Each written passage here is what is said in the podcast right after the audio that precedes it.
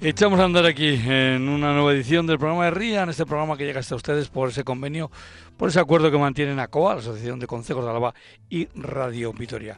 Yo soy León Sánchez, eh, se encuentra en el control central de Radio Vitoria, desde La Guardia, desde los estudios de Radio Rioja Alavesa, les habla un servidor, Juancho Martínez Osquiano. 8 grados de temperatura en Vitoria, 8 grados de temperatura en La Guardia, llovinando, fresco, en fin, el otoño que parece que llega. Eh, no lo comentarán luego David Pierna. Pero lo que vamos a, con lo que vamos a abrir este programa va a ser con una charla con Josune Vélez de Mendizábal, un artista total, mm, lo van a poder comprobar, eh, que nos va a acercar esas, mm, esa ruta, esos bolos que están realizando por diferentes rincones eh, alaveses, llevando el teatro y la posibilidad de hacer un taller de teatro, algo siempre muy interesante. Como decimos después, nos iremos hasta Euskalmed y luego pues vamos a hablar de, con Álava, perdón, eh, con el apartado de Álava Medieval. Hoy vamos a hablar con eh, Ander Gondra eh, de una visita que preparan para Guereño, Chinchetru y Arrieta. Pero seguramente hablaremos de más cosas con Ander Gondra. Y por último, pues nos vamos a ir a hablar de canteras moleras en la Sierra del Guea Urquilla. Eh, con Javier Castro, investigador de Aranzadi, con el que hace meses hablamos precisamente de este asunto, pero en otra sierra, en los montes que rodeaban el, monte que rodea eh, o las canteras que rodean Gorbella, eh, el Gorbella. Mm, sin más, subimos, bajamos música y nos vamos con nuestro primer tema.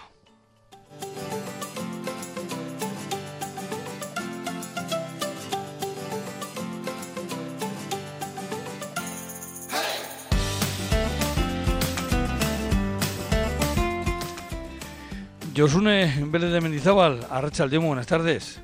Arracha León, Juancho. ¿Cómo la, ¿Cómo la presenta usted? ¿Cómo la presento? Jolín, jolín, jolín. Pues a ver, yo también tengo a veces dudas, ¿eh? ¿Qué, soy? Me mm. gustan tantas cosas. Pues bueno, los oyentes de Radio Vitoria ya me situarán como colaboradora de la casa. En, hace unos años, pues también eh, anduve de periodista. Y ahora actualmente, pues me dedico al mundo de las artes escénicas, al teatro. O sea, que se puede decir que intérprete, creadora, actriz, algo así. Eh, cuando tu labor de periodista, recuerdo que además también te tocaba ir de pueblo en pueblo, ¿verdad?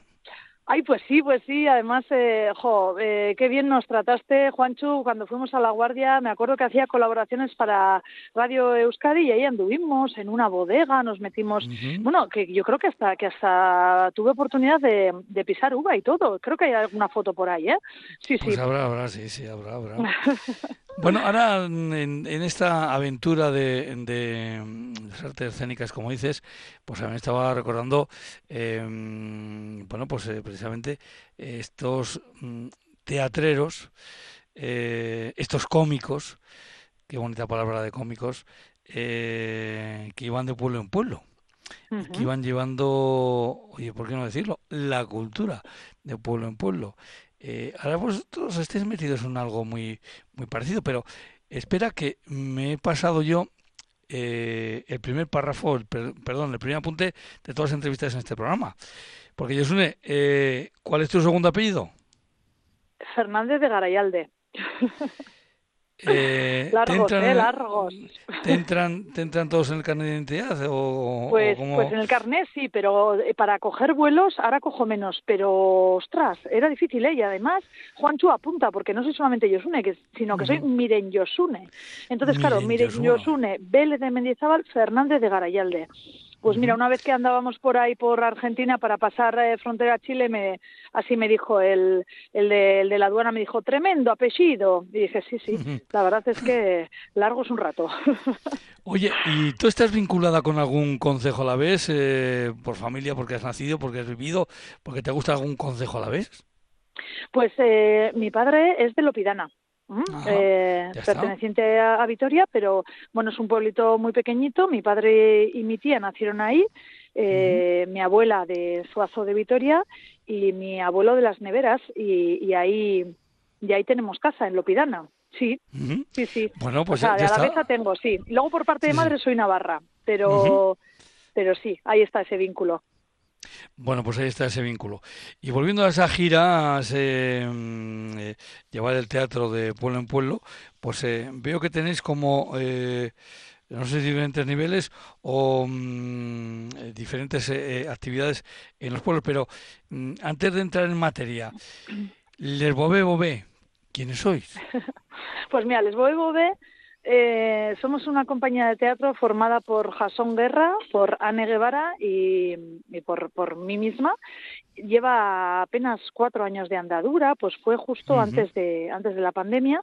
Y bueno, pues nos juntamos con motivo de que Anne le habían dado una beca y ella, ella se dedica al mundo de los cuentacuentos, bueno, eh, cuenta en general, también para adultos, y, pues le apetecía dar ese salto al teatro. Y Jason por aquel entonces era su, su profesor de teatro en la sala Mostrenca de Vitoria. Y entonces, bueno, pues entre ellos dijeron, venga, vamos a buscar una tercera pata para este banco y, y salió fenomenal. Hicimos un primer montaje en 2020 y de ahí en adelante pues ya nos hemos constituido como una compañía bien avenida, de momento lo llevamos muy bien y nos gusta mucho hacer humor, eh, hacer absurdo y hacer el, el, bobo, que nosotros de ahí viene un poco la cosa del nombre de la compañía, ¿no? Porque si ahí haces el bobo parece que es como negativo, pero si le pones un poquito de glamour y dices hacemos el bobe, Mira, ya le da otra cosa. Entonces, pues de ahí, de ahí lo del esbuevo ve.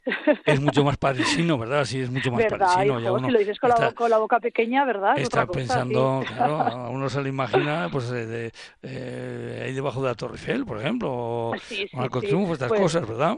Pues nada más lejos de eso, pero, pero bueno, nosotros ahí al pueblo que, que nos quiera, ahí que vamos. Y, y además se nota cuando, somos ¿sí? Se nota cuando llegáis, claro, porque lleváis tres trailers, eh, luego los eh, técnicos de sonido, los técnicos de iluminación, eh, más o menos, ¿no?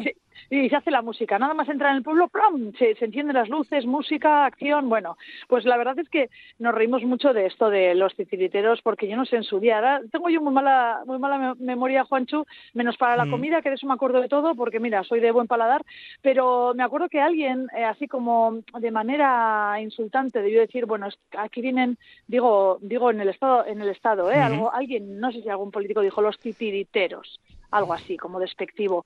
Y bueno, pues eh, nosotros nos, bueno, nos hace hasta, hasta ilusión, claro que sí, ¿por qué no? Ir de pueblo en pueblo, ir mostrando nuestras artes, eh, nuestro humor, lo que queremos es que la gente lo pase bien y si además podemos eh, ofertar también estos talleres de los que hablabas, de manera que, que, la gente empiece a tener un poquito de interés por las artes escénicas y vea que teatros, bueno, hay géneros a mansalva y hay pues muchísimo tipo de teatro, que no es eh, quizás el, el, clásico que quizás nos viene a la cabeza lo primero, ¿no? Pues de esto de mucho texto, eh, poco movimiento, ¿qué va? En nuestro caso, pues hacemos humor, hacemos eh, absurdo y hacemos, somos muy físicas también, nos movemos muchísimo por el escenario, así que bueno, pues, pues ahí vamos, a ver si, si captamos adeptos para pues nuevas generaciones o gente que, que se interese un poco en esto que hacemos, que la verdad es que lo pasamos muy bien. Bueno, la verdad que eh, taller microteatro y merienda, esto, esto no hay quien lo supere. Eh, la verdad es que este año es la primera vez que lo vamos a hacer. Eh, lo, eh, bueno, contamos con las ayudas de Diputación Foral de Álava y también de la Fundación Vital y ofertamos esto, ¿no? De alguna manera para acercar las artes escénicas a, a los pueblos, aquellos núcleos que no tengan como tal eh, un teatro, eh, un teatro al uso, pues eh, nosotros dijimos, bueno, mira, nos vale cualquier espacio que sea un poquito diáfano, una, una, una sala, una habitación, y ahí montamos un taller un taller que, que, que, tranquila a la gente que nos esté escuchando, que no es para aprenderte un texto ¿eh? y ponerte ahí expuesto delante del grupo, no, no, para hacer juegos, para movernos un poco, para reírnos y luego después pues en ese mismo espacio lo bueno que tiene las piezas de microteatro es que se pueden adaptar a, cualquier sitio. Y claro eh, la pieza que tenemos nosotras pues pues así así así es. Entonces en 20 minutos pim pam pum eh, haces ahí la pequeña obra de teatro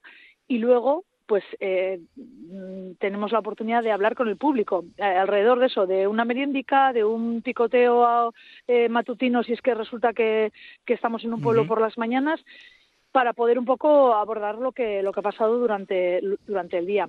Y, bueno, pues no sé, tenemos eh, muchas ganas, la verdad, de, de seguir moviéndonos por los pueblos de Álava.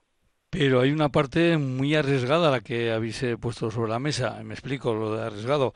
Eh, porque esto puede ser, eh, en fin, de que no entre en la sala a que aparezcan media docena. Es que estoy hablando de los estoy hablando de los adolescentes. Sí, sí, sí. Ahí tenemos, mira, los talleres eh, van eh, dirigidos a mayores de 16 años.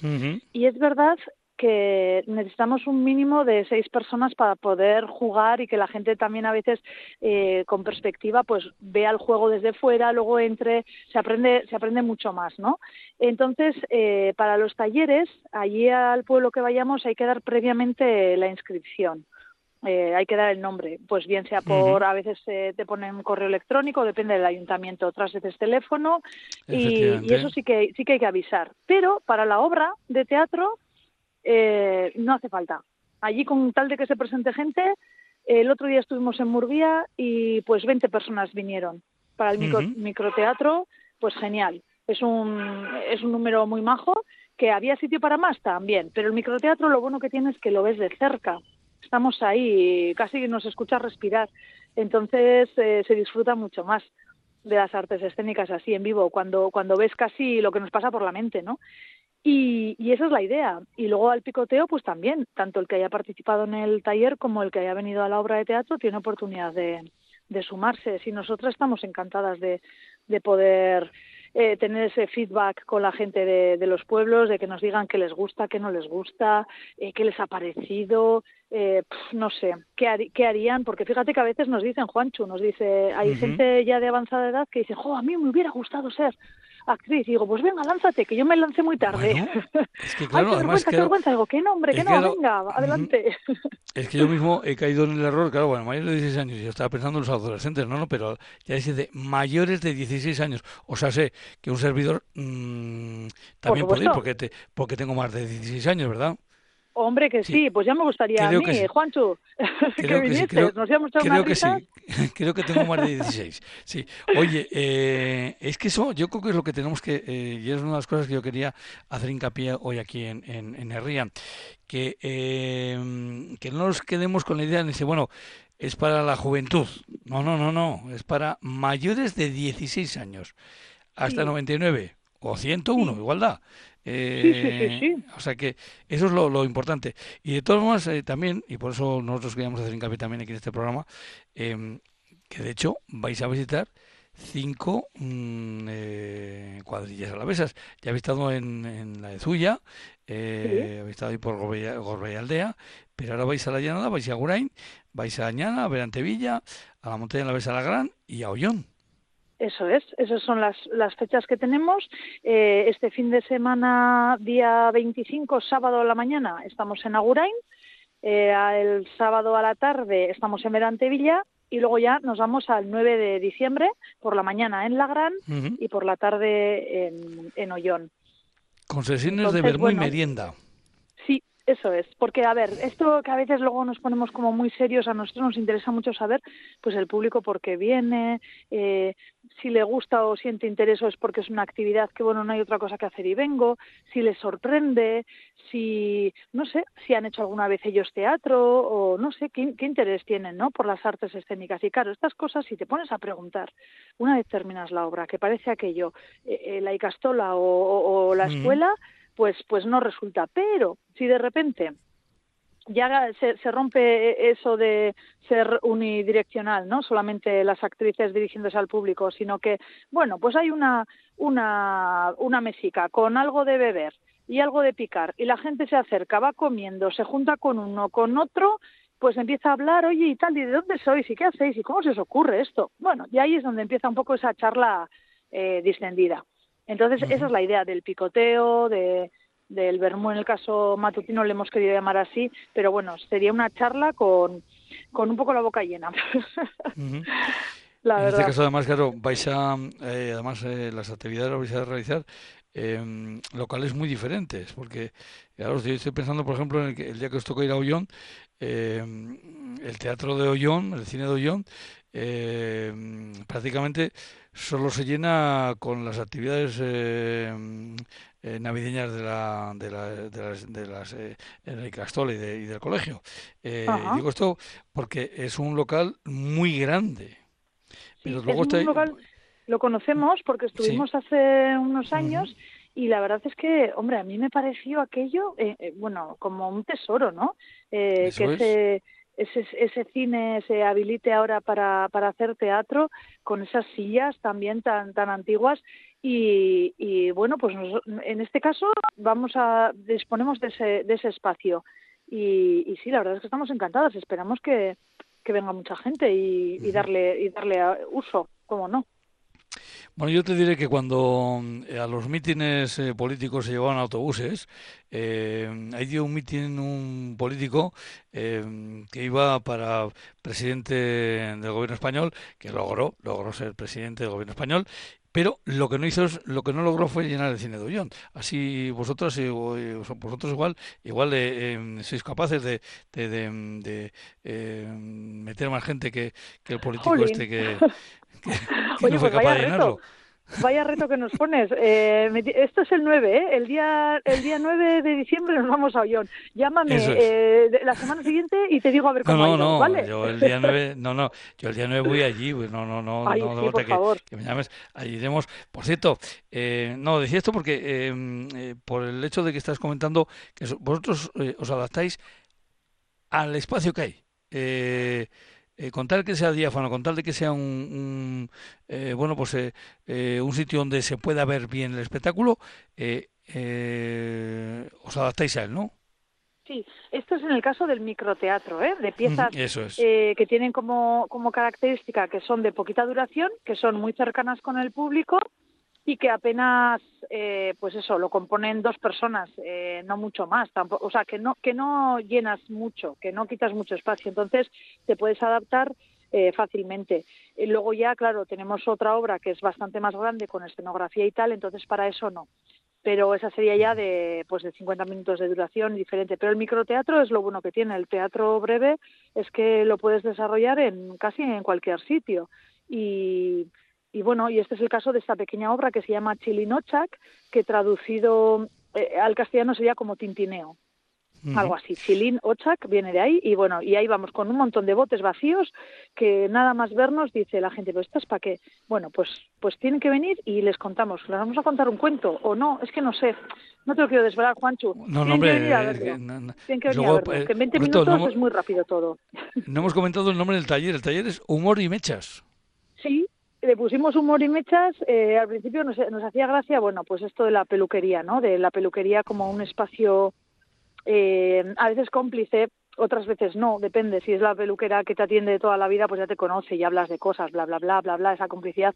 Otras veces no, vas a probar otras peluquerías y escuchas las conversaciones de los de al lado y bueno, a veces te dan risa, otras veces te dan pena, pero nos hacía, nos, nos sonó bastante bien lo de humor y mechas. Y luego veíamos también que la mecha también puede ser otra acepción, puede ser la de, pues la, la que enciendes, ¿no? Con el fuego, zoom, ¿no? Una mecha, ¡pras! pues venga.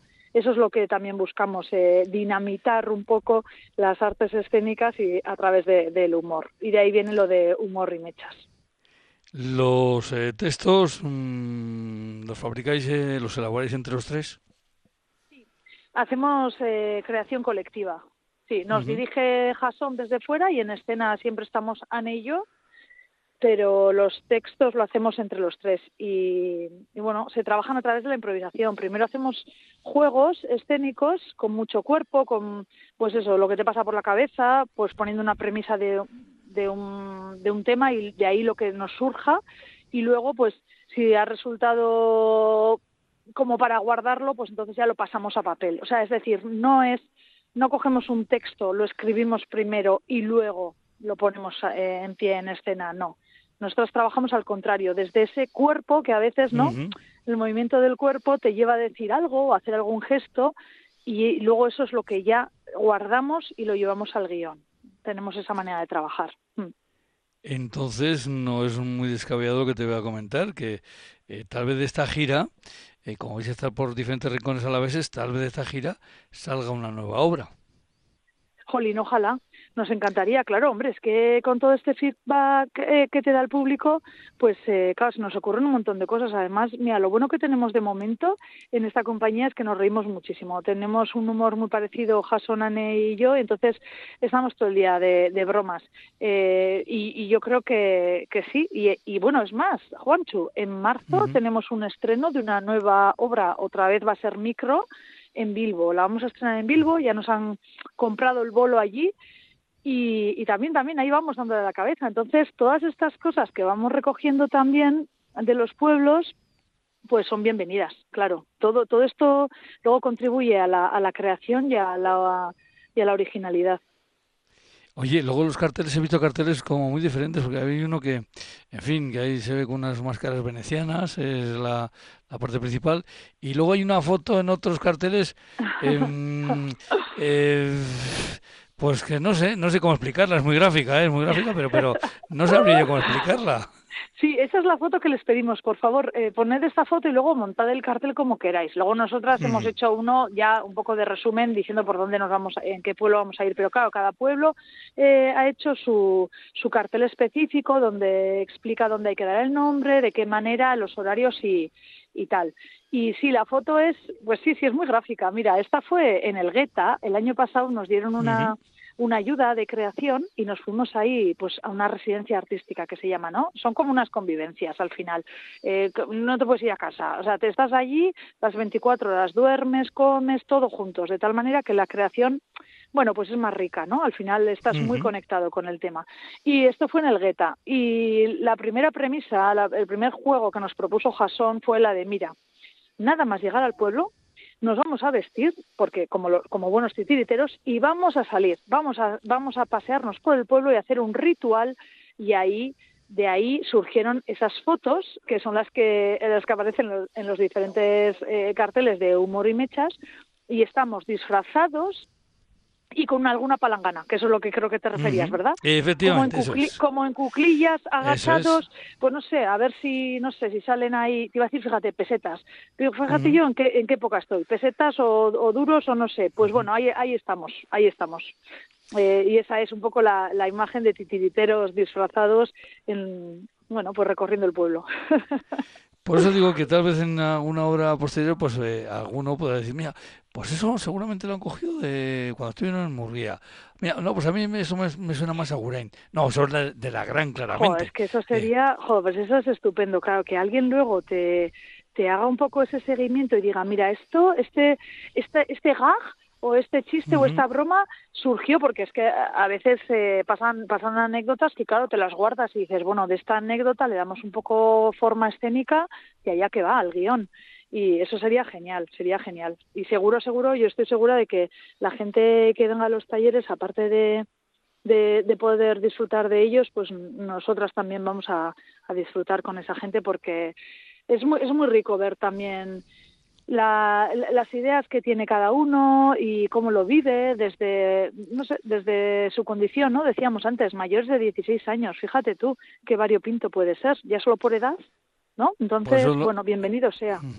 Por eso hemos remarcado mayores de 16 años, que no nos quedemos con la idea para, para chavales de 16 años. No, no, es eh, mayores de 16 años. Así que este sábado por la mañana en Agurén, por la tarde en, en Verantevilla y el día 9 de diciembre por la mañana en La Gran y por la tarde ya será en Ollón. Les Bobé Bobé, que están de gira por tierras eh, alavesas y que van repartiendo sobre todo por allí humor que falta nos hace en los tiempos que corren, en los tiempos que corren, los tiempos que, que vivimos.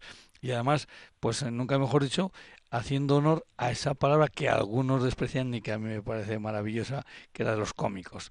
Y cada vez que cada vez que a mí que me que sale la palabra cómico, me acuerdo de la película de Viaje a ninguna parte, que es eh, una de las maravillas que, que, ha hecho el cine el cine estatal.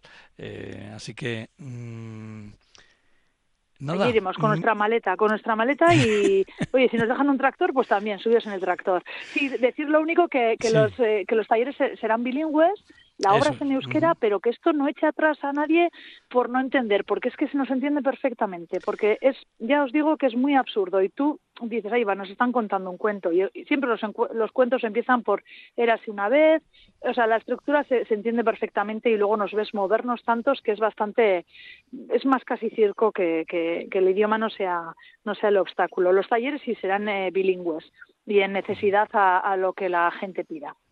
Así que estamos abiertas a todo. Bueno, pues hemos hablado con esta. Mm, aquí en, la zona mía decimos moceta. Eh, Ay, sí, moceta, me gusta a mí la moceta.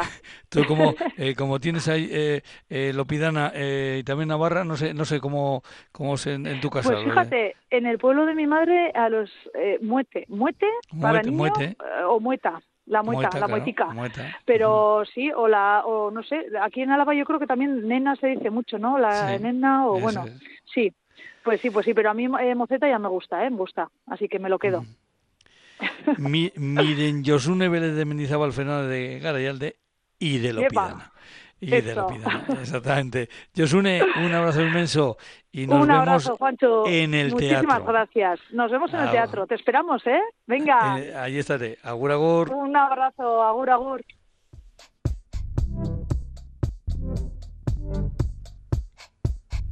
Eguraldia, orain eta hemen.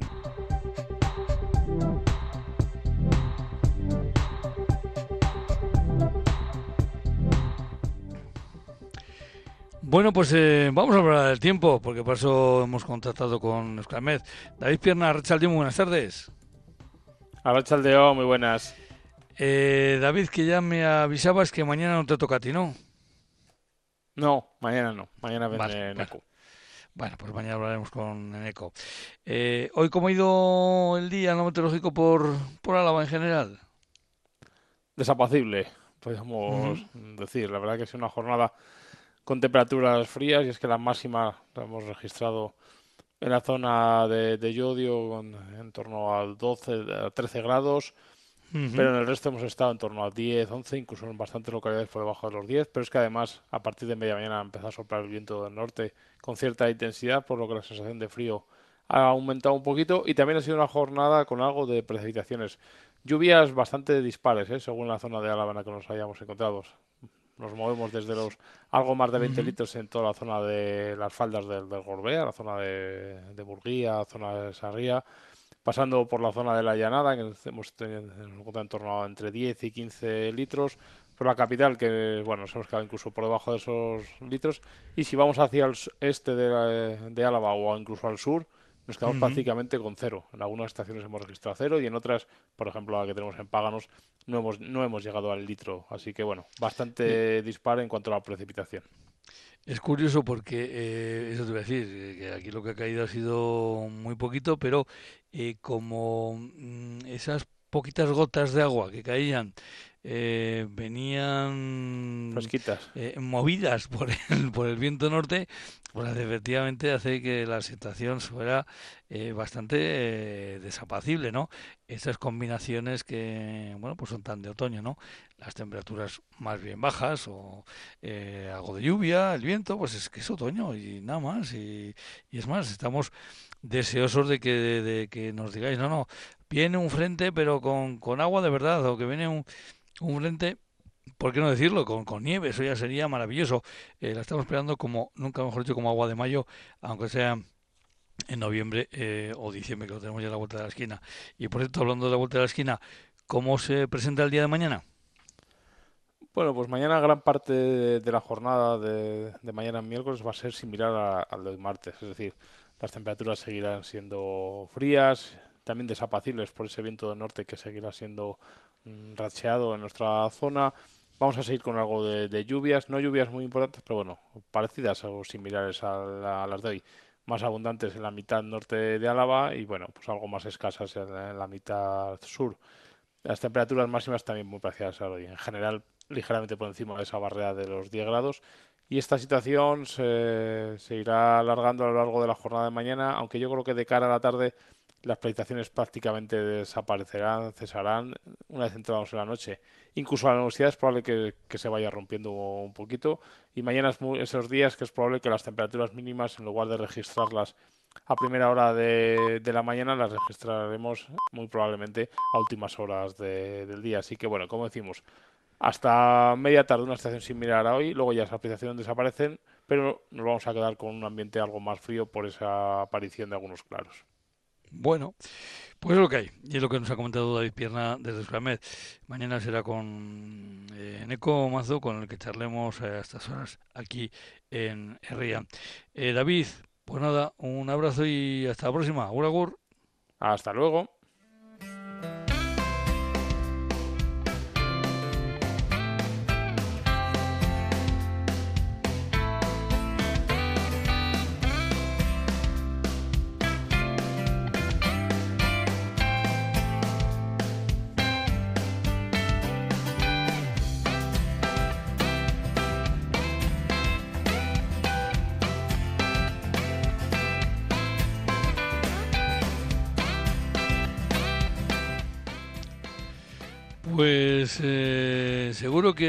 Nuestro invitado también eh, suele mirar la previsión meteorológica en estos días, sobre todo cuando le toca hacer eh, actividades de calle.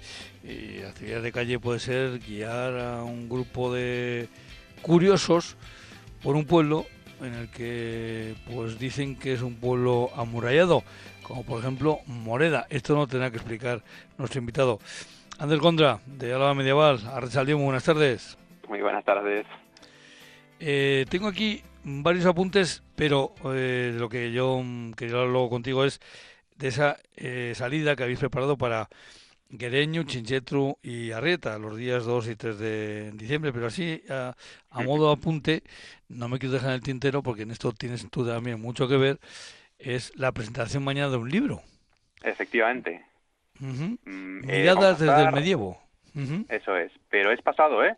23, jueves, jueves. El 23, el jueves, perdón, es el jueves 23, eso es. El jueves, a las seis y media estaremos efectivamente en la Fundación Sancho el Sabio, en compañía de Ernesto, que le tuvisteis el otro día ahí, hablando con vosotros.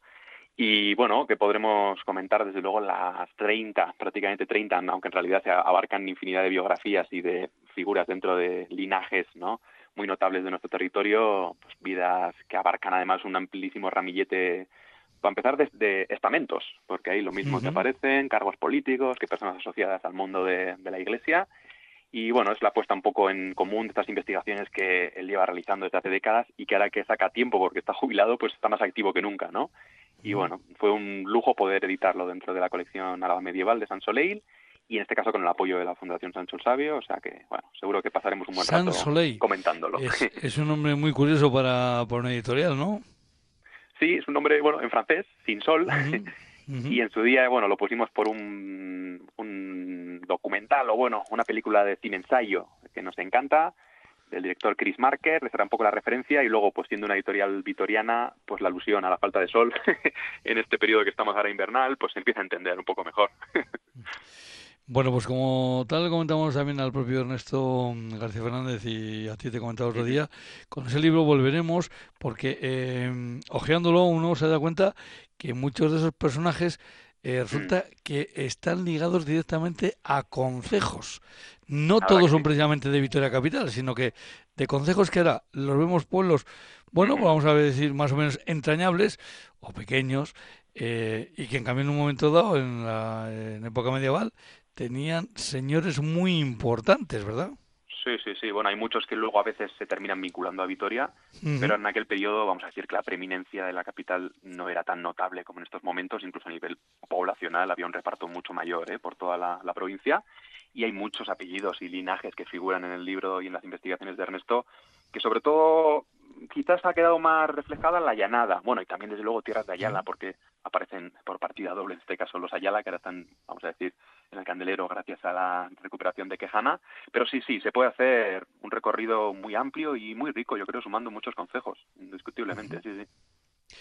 Bueno, pues eh, el pasado fin de semana, como digo, creo que estuviste de guía para enseñar mm, dos localidades Moreda y La Braza, villas amuralladas. Hombre, lo de La Braza yo lo tengo siempre muy claro. Lo de Moreda, eh, ¿cuántos de los que estuvieron en la visita fueron con una idea y se marcharon con otra? Bueno, en realidad en Moreda gusta tanto la iglesia que se ha convertido, yo creo, dentro de estas rutas patrimoniales en uno de los hits indiscutibles. Ha tenido un éxito total. Que ya la anécdota, ¿no? De explicar el porqué del título, de por qué la llamamos a esa combinación villas amuralladas, es algo secundario. Pero sí, hubo que aclarar que Moreda en su día contó con un recinto amurallado, vamos a decir, de tipo urbano, muy posterior y con unas finalidades bien distintas, ¿no? A, la fortaleza indiscutible que la abraza eh, tuvo que diseñar en ese momento ya del siglo XII, hasta que atañe desde luego a periodos muy diferentes. Pero fue un exitazo, ¿eh? la verdad que en este caso incluso me atrevería a decir que se sobrepasó en cuanto a gente. Íbamos un grupo amplísimo, casi 50 personas, y hoy tenemos frío, pero el fin de semana hizo un día estupendo, así que estábamos casi en primavera, una pasada. Pero como era de suponer, pues en Moreda la capilla Sistina de Río Jalavesa es la que eh, la que marca. Y ya hablando también de otras salidas, eh, ha visitado recientemente también por eh, tierras burgalesas, ¿no? Sí, efectivamente, la anterior excursión, hoy venimos a presentar esta que nos volvemos a, encontrar en zona de Llanada, pero la anterior nos llevó a Santa Gadea del Cid y a Miranda. Hicimos una pequeña incursión, bueno, en realidad, en tierras que históricamente han estado vinculadísimas a Álava, vamos a decir que eran las puertas de acceso prácticamente a la, provincia, sobre todo Santa Gadea ejercía esa función también de tipo defensivo y Miranda también, ¿eh? asociada históricamente, indiscutiblemente. Y bueno, fue un éxito también. Bueno, Santa Gadea a nivel paisajístico es una chulada y Miranda, que es un poco la hermana pequeña, que la tenemos ahí a veces igual dejada de lado y que tiene, pues, a empezar un templo románico excepcional y luego una iglesia parroquial de primer nivel, o sea que funciona muy bien, sí, sí. Santa Gadea, que está ahí muy cerquita, está muy cerquita, está más cerca de lo que parece, es eh, eh, muy cerquita de, Victoria Capital, quería decir. Pero ahora sí, ahora ya nos metemos ya de lleno en ese mm, viaje para el día 2 y 3 de diciembre. Eh, ¿Dónde nos queréis llevar? Pues mira, vamos a hacer, le hemos llamado un viaje a través del arte de la llenada de la Beza, porque vamos a abarcar desde elementos románicos, va a haber mucho, la verdad que mucho renacimiento, y luego a nivel más de retablística y elementos muebles también, aportaciones interesantes ya del barroco. Eh, vamos a visitar Guereño, Chinchetru y Arrieta. Por decirlo de alguna manera, son localidades que podríamos decir que dentro del abanico patrimonial de la llenada, que es excepcional, igual parecen de segunda, de segunda división, ¿no? Pero les teníamos ganas, era como una idea de reivindicar también pueblos a los que de primeras quizás no te acercas del todo o no has tenido quizás incluso ni siquiera la posibilidad de entrar a los interiores de, estas iglesias y combinar las tres nos va a dar una panorámica además muy sencilla de recorrer, con una paradita para almorzar en alegría, que nos sirve en este caso de maravilla. Y pues esa era un poco la, la, excusa, la verdad. Sí, sí. Bueno, en Guereño eh, vais a, va a visitar el templo parroquial de la Asunción de Nuestra Señora, que como bien dices es un hay una combinación importante de gótico y renacimiento, ¿no? En Guereño, bueno, la verdad que es un lugar al que le tenía muchas ganas porque mira que pasamos yendo para Alaiza, que la enseñamos todos los fines de semana y nunca habíamos tenido ocasión de visitarla. Y luego también hemos ido mucho porque solíamos comprar el queso Ibiazábal que vendíamos en el bar, cuando llevábamos el bar de Estivali, solíamos comprarlo durante muchos años en, en Guereño. Pues mira, hoy he tenido ocasión de visitarlo, por fin, y la verdad que sí, que es un templo muy interesante, con un toque, con un regusto entre el gótico y el renacimiento, incluso en exteriores, con la portada que te da la bienvenida, pero también una vez dentro, con las cubiertas y las bóvedas. Además, se da la particularidad de que tanto en Guereño como en Chinchetru vamos a ir trabajando al mismo cantero, vamos a decir, a Juan de Herbeta, personaje que hizo una parte al menos, uno de los tramos de las dos iglesias.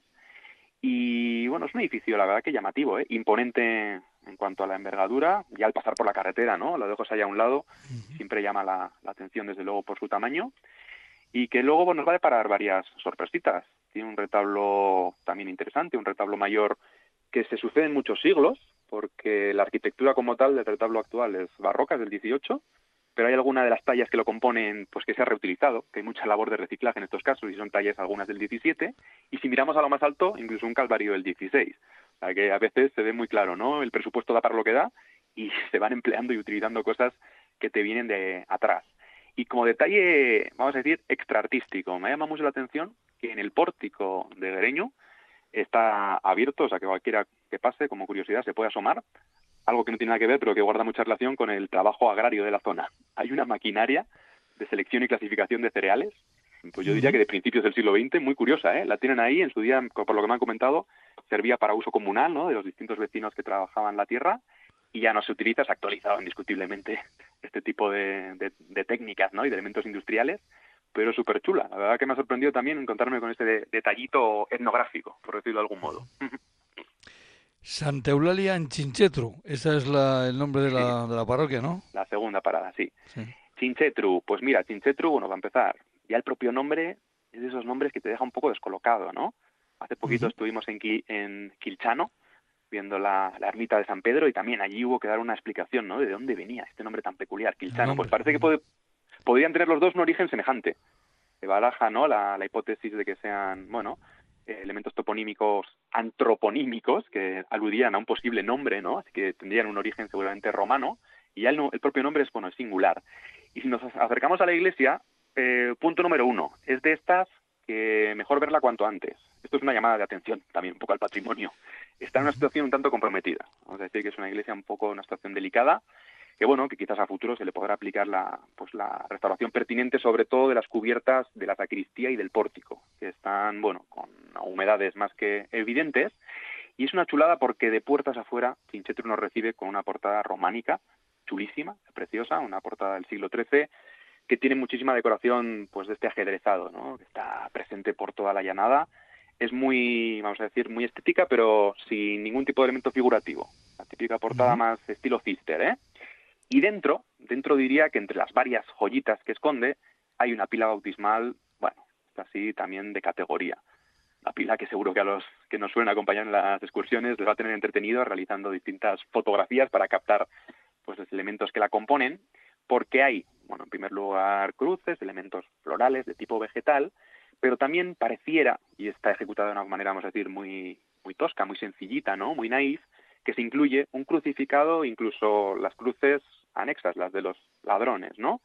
Así que bueno, es una pila también románica, estaríamos en ese mismo periodo, a caballo entre el 12 y el 13, y son los dos elementos más antiguos que conserva la parroquia, que por lo demás, a nivel de fábrica, a nivel de estructura, luego ya en el 16 recreció y bueno, se convirtió desde luego en un templo mucho más amplio. Bueno, pues eh, Santa Eulalia en Chinchetru, que está tocadita y que hay que, mm, mejor dicho, eh, en fin, eh, mirar para arriba, o sea, para el tejado, para las cubiertas. Eh, y, es siempre pues lo más necesario, desde luego, para que el mantenimiento no a futuro se pueda conservar.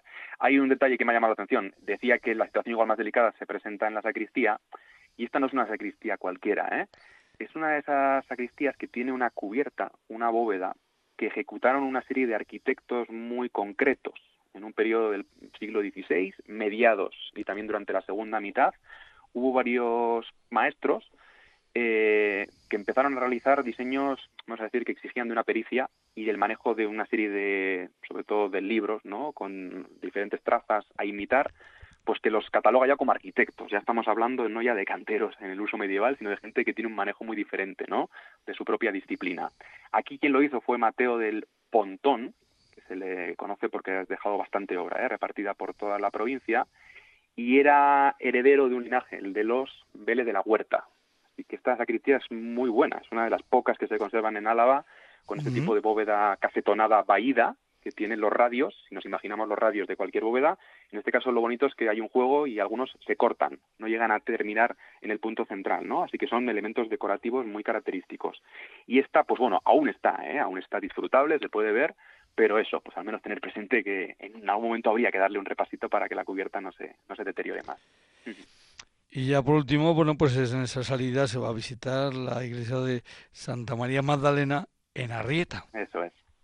Pues Arrieta, quizás lo más llamativo es que en los años 80 se produjo un hallazgo inesperado y la verdad que estos son el tipo de cosas ¿no? que pasan cuando se reforma o se mete mano a algún elemento de las iglesias y al mover algún tipo de muro o alguno de los altares o retablos eh, hay sorpresas.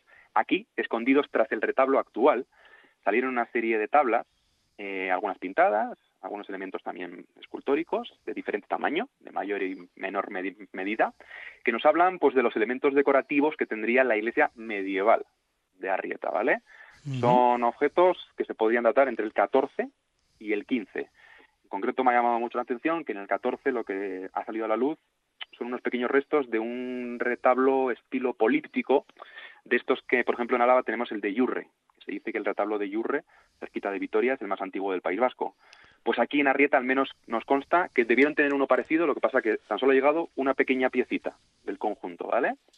Y luego, otra de las cosas que destacamos de Arrieta, de la Arrieta actual, vamos a decir, es que tiene un retablo muy característico, muy llamativo, porque no está policromado. Una cosa llamativa. no está muy ni curioso, efectivamente. Ni dorado. Entonces, la única talla que está a color es la de la advocación, la Madalena, que está ahí en el nicho central, sí, la vemos, ¿no? A color, pero el resto está con la madera bien oscura, además. ¿El por qué? Pues todavía estoy dándole un poco vueltas, pero resulta que es un retablo que originalmente era de Audícana.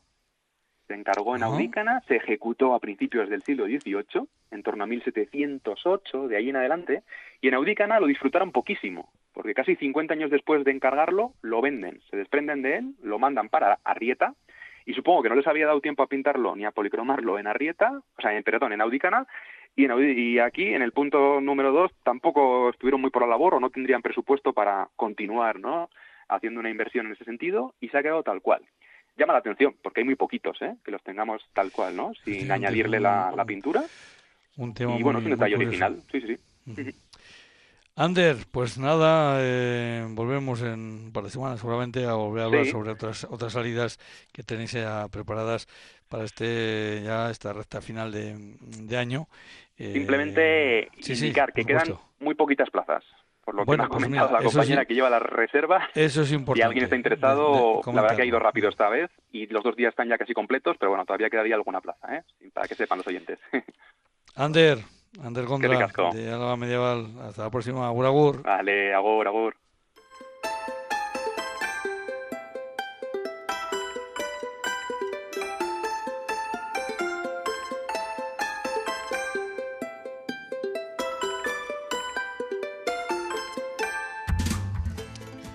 Y nos vamos ahora hasta Barrundia, allí es la, la cita, la cita para este jueves eh, a las 6 de la tarde, en el evento de Barrundia.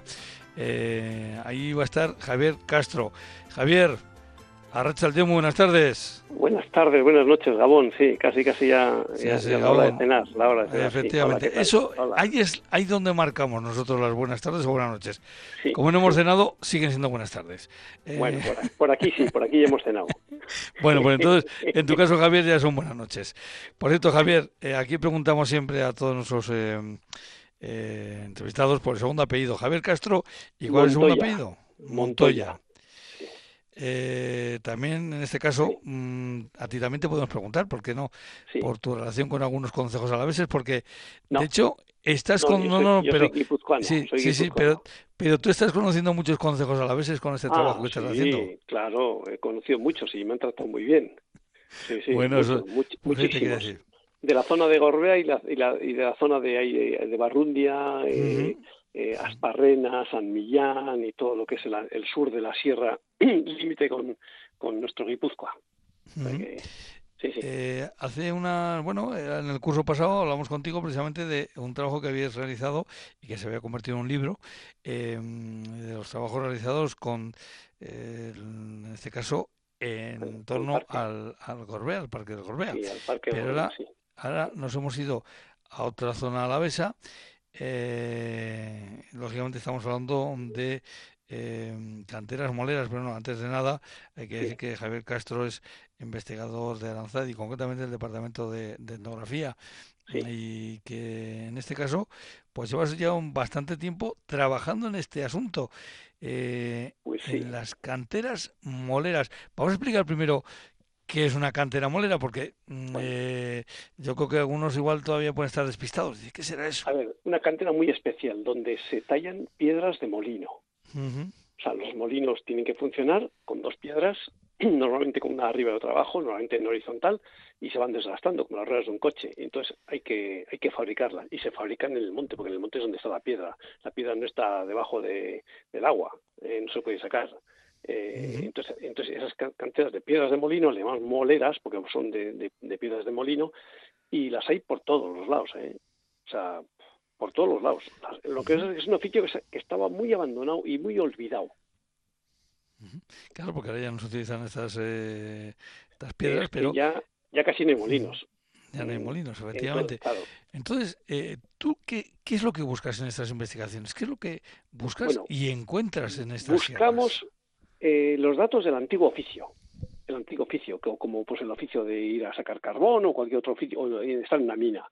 Eh, ese oficio está muy abandonado, muy olvidado, y lo que buscamos son los restos que dejaron en el monte. Como son piedras y no se pudren, porque si hubiera sido pues un árbol o algo así se hubiera podrido se hubiera degradado, pues lo que hacemos es buscamos los restos que han dejado los canteros donde están trabajando ellos y también pues si hay chabolas, si hay donde vivían, los caminos por donde bajaban, puede haber herramientas que se les han roto y están ahí tiradas, marcas de, cuñas, pletinas, eh, todo lo que encontramos y, intentamos buscar una zona y decimos, esa es la cantera. O sea, es un taller en el monte y lo que buscamos es esos restos de ese taller.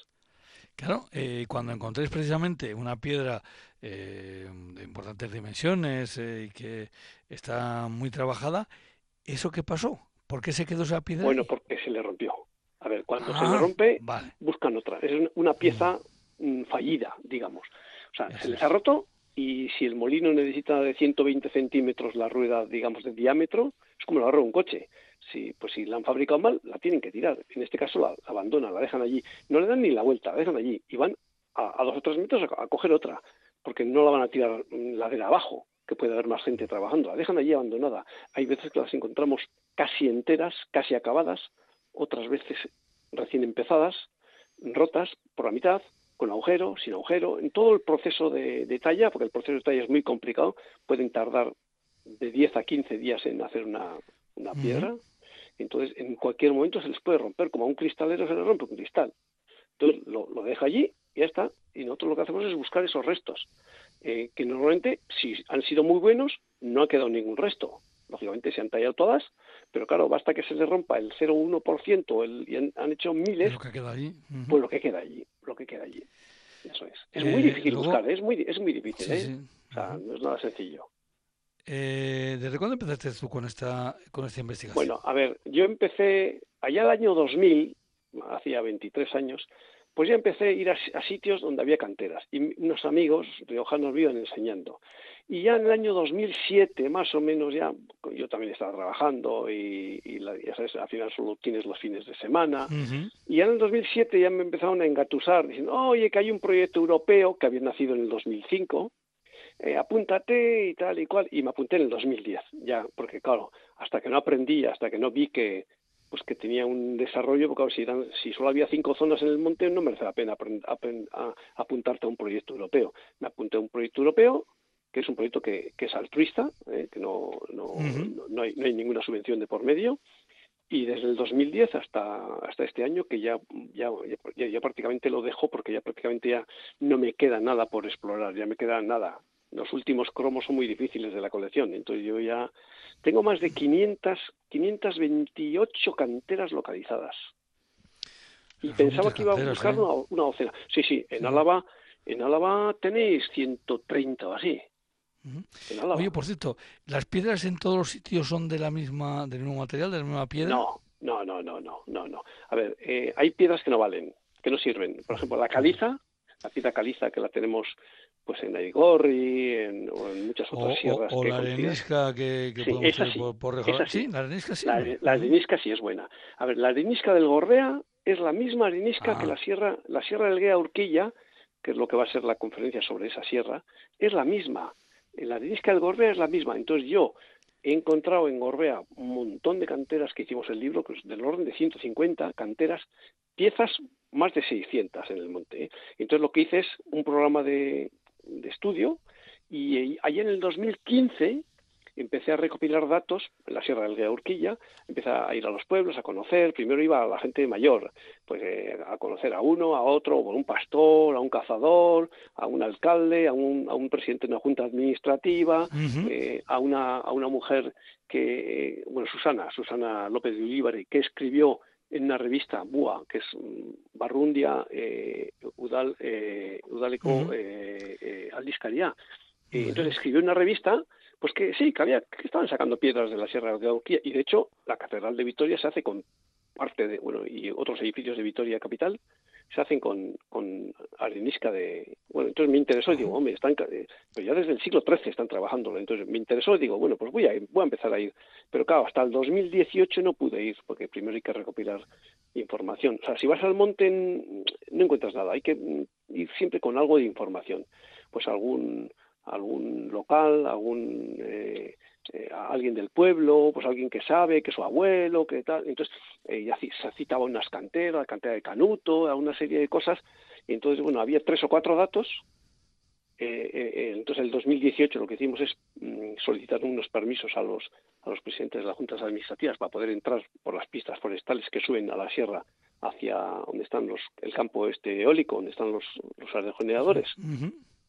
Y en la zona alta entre las cotas de 900 y 1000, pues empezamos a encontrar. La primera creo que fue en marzo del 2018. Total, que en la zona de, de Barrundia, en toda esa sierra, bueno, Barrundia, que, que nos alargamos hasta pues, por Arriola, hasta Asparrena y, por, y también por Narvaiza, o sea, todo lo que son los pueblos pegadas pegantes a la, a la sierra, que hay otros pueblos como Marieta, Elguea, Larrea, Ozaeta, o sea, pues luego son de, son de ayuntamientos lo que comprobaba lo que decía yo al principio, la relación que tienes con los consejos. Claro, claro, es que al final cada consejo tiene, a ver, es que mm. el, los montes los gestionan mm. los consejos, no los gestiona el ayuntamiento. Eso entonces, entonces, entonces, vas al ayuntamiento y te dicen, no, no, esto es la REA o esto es el GEA. Y tú, claro, yo soy guipuzcoano y en Guipuzcoano eso no existe. No, es, eh, eh, en Guipúzcoa es el ayuntamiento y porque los barrios no se gestionan. Aquí, aquí son barrios hay votos ahí son juntas administrativas pueblos o juntas administrativas. Entonces me tenía que conocer la idiosincrasia vuestra para, para poderme bandear y, y, no y no perder el tiempo y no meter la pata cuando hablas de un tema o cuando hablas de otro. Bueno, tal, que hemos ido al monte y hemos encontrado 16 sitios, 16 lugares donde eh, Susana citaba tres. O sea que hemos multiplicado por cuatro, por cinco veces el... Eh, bueno, bastante hizo una labor ella de preguntar a personas mayores y, sacar tres, ¿eh? De, ir sacando esa información. Claro, claro, claro, claro, claro, porque su objetivo no era buscar, era, era poner en valor mm, pues eh, la piedra, porque se habían hecho, se han sacado losas, se han sacado piedras sillar para ermitas, para puentes, para edificios. Entonces, bueno, eh, pues es lo que hemos... Y, y entonces la conferencia va a versar un poco sobre la historia de cómo yo llego allí, que yo soy un, extranjero. En el, ayuntamiento, en el ayuntamiento de Barrundia, en Ozaeta, este próximo jueves a las 6 de la tarde. Y sobre todo, una cosa que eh, queremos destacar aquí, que vas a citar muchos nombres propios, muchos nombres de pues personas de, pues la sí, zona. Porque, allí va a estar Julio, allí va a estar Julio Uriarte, ah, eh, va a estar también eh, Esteban Arrizala, que son personas de más de 80 años que saben mucho del monte. Julio, por ejemplo, ha sido pastor, sabe mucho del monte. Yo creo que ellos aporten también su, eh, su conocimiento de la zona, porque claro, yo voy y, luego me vengo a mi casa, pero ellos se quedan allí. Entonces es muy que, ellos luego puedan disfrutar. Y de hecho, a finales del 2018 les hice una, una excursión, nos vinieron, no sé, unas 10 personas del pueblo, y, les enseñé las cosas y bueno, yo creo que disfrutaron mucho. No digo que se quedaron alucinados. Como van a disfrutar este próximo jueves a partir de Disfrutaron mucho, efectivamente. Y eso para, eso para eso estamos, para difundir y que ellos se queden con ese patrimonio y que vean lo que eran sus antepasados que estaban en el monte, que trabajaban en el monte, sus antepasados.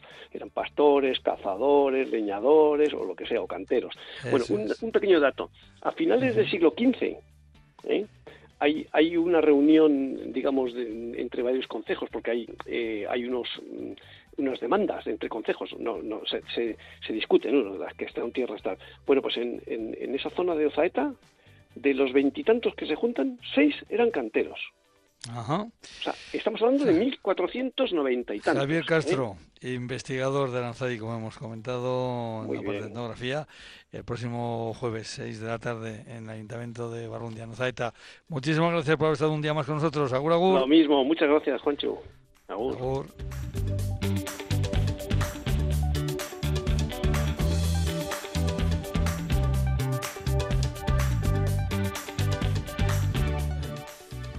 Empujándonos al reloj, como decía, fuera del programa. Decirles, recordarles que yo soy León Sánchez, estado en el control central de Radio Victoria, que desde la Guardia les ha hablado un servidor Juancho Martínez Esquiano, y que este programa, eh, rían, llega hasta ustedes por ese acuerdo, por ese convenio que tienen Radio Victoria y ACOA, la Asociación de Consejos, de Alba. Mañana a las 8 de la tarde les volvemos a esperar aquí, en la sintonía de Radio Victoria. Hasta entonces, agur agur.